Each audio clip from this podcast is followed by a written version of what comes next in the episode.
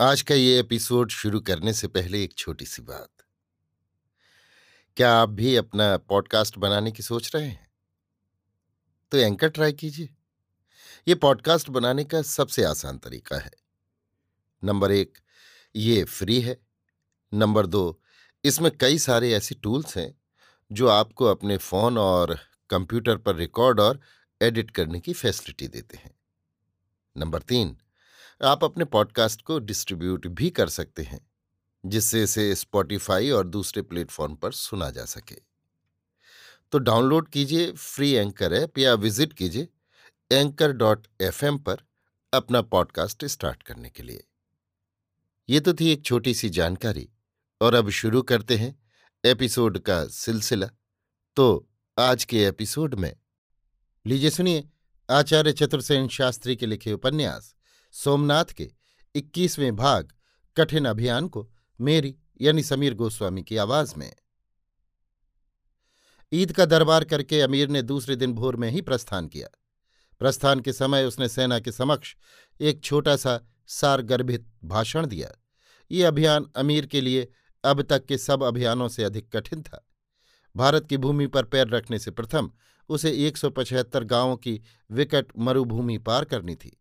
इस मरुभूमि में रेत और काली चिकनी मिट्टी को छोड़ दूसरी वस्तु न थी, न घास, फूस, न जल, न वृक्ष, न छाया। प्रतिदिन वादे समूम के झोंके आते और दिन की रात हो जाती। पर अमीर को इस मरुस्थली का अनुभव था। यद्यपि उसको पार करना एक महासमर विजय करने के समान था, परंतु अमीर ने अपने पूर्व अनुभव के आधार पर सब आवश्यक साधनों की व्यवस्था कर ली थी। उसने मार्ग में स्थान स्थान पर सहायता केंद्र स्थापित कर लिए थे। इस तरह एक साहसिक और व्यवस्थित योद्धा की भांति वो अभियान पर आगे बढ़ा था। महमूद अपनी संपूर्ण सेना का सेनापति था, पर पहाड़ी लुटेरों की टुकड़ियों पर उसने पहाड़ी सरदारों को ही अधिकार दे रखा था। गजनी की राजसत्ता अहमद ममेदी को सौंप और पाटवी पुत्र को साथ ले, दल बल सहित वो खूब सतर्कता और सावधानी से अग्रसर हुआ था। कूच का वो दृश्य भी अद्भुत था। उस दिन सब नगर बाज़ार बंद थे।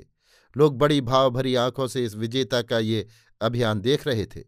आतुर माताएँ आँखों में आँसू और आंचल में आशीर्वाद भरे, पुत्रों को अज्ञात देश की ओर जाते देखने खड़ी थीं। कुलवधुएँ गोद में अबोध शिशुओं को लिए और धड़कते हृदयों को हाथ से दबाए, प्रिय पति को यों जाते देख रही थीं। मस्जिदों में मुल्ला उच्च स्वर से दुआ पढ़ रहे थे। कटक का विस्तार बहुत था। पचपन हज़ार मर मिटने वाले तुर्क सवार नंगी तलवारें चमचमाते, पिघले हुए लोहे की नदी की भांति बढ़े चले जा रहे थे। दस हज़ार मर मिटने वाले ममलुक योद्धा कीमती अरबी घोड़ों पर सवार एक जीवित दुर्ग बनकर चल रहे थे। इसके बाद बुखारे के बीस हज़ार ऊंटों पर चालीस हज़ार सधे हुए तीरंदाज थे।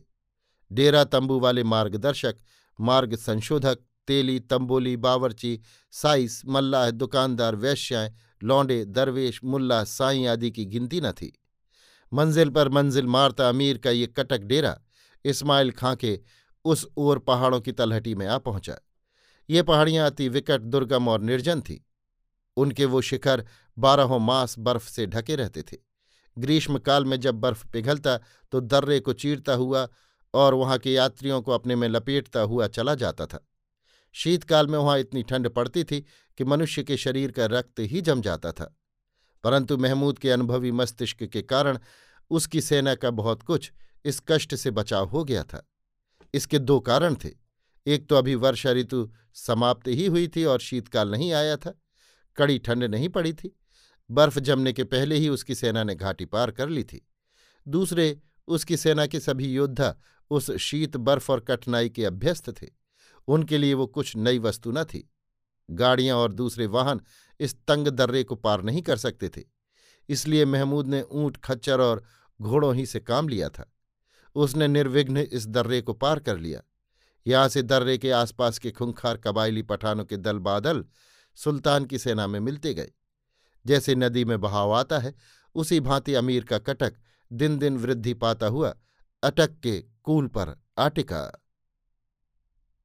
अभी आप सुन रहे थे आचार्य चतुर्सेन शास्त्री के लिखे उपन्यास।